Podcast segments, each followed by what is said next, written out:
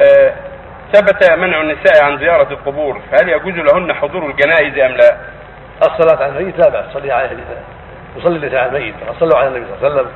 صلوا على الجنائز في عهده عليه الصلاة والسلام لكن الذي يمنع منه آه، يعني تشييع الميت إلى المقبرة وزيارة القبور. هذا يمنع منه. ممنوع لا يشيعن الموتى ولا يزورن القبور. هذا هو الممنوع. أما كونه يصلي على الموتى مع الناس هذا مشروع طيب.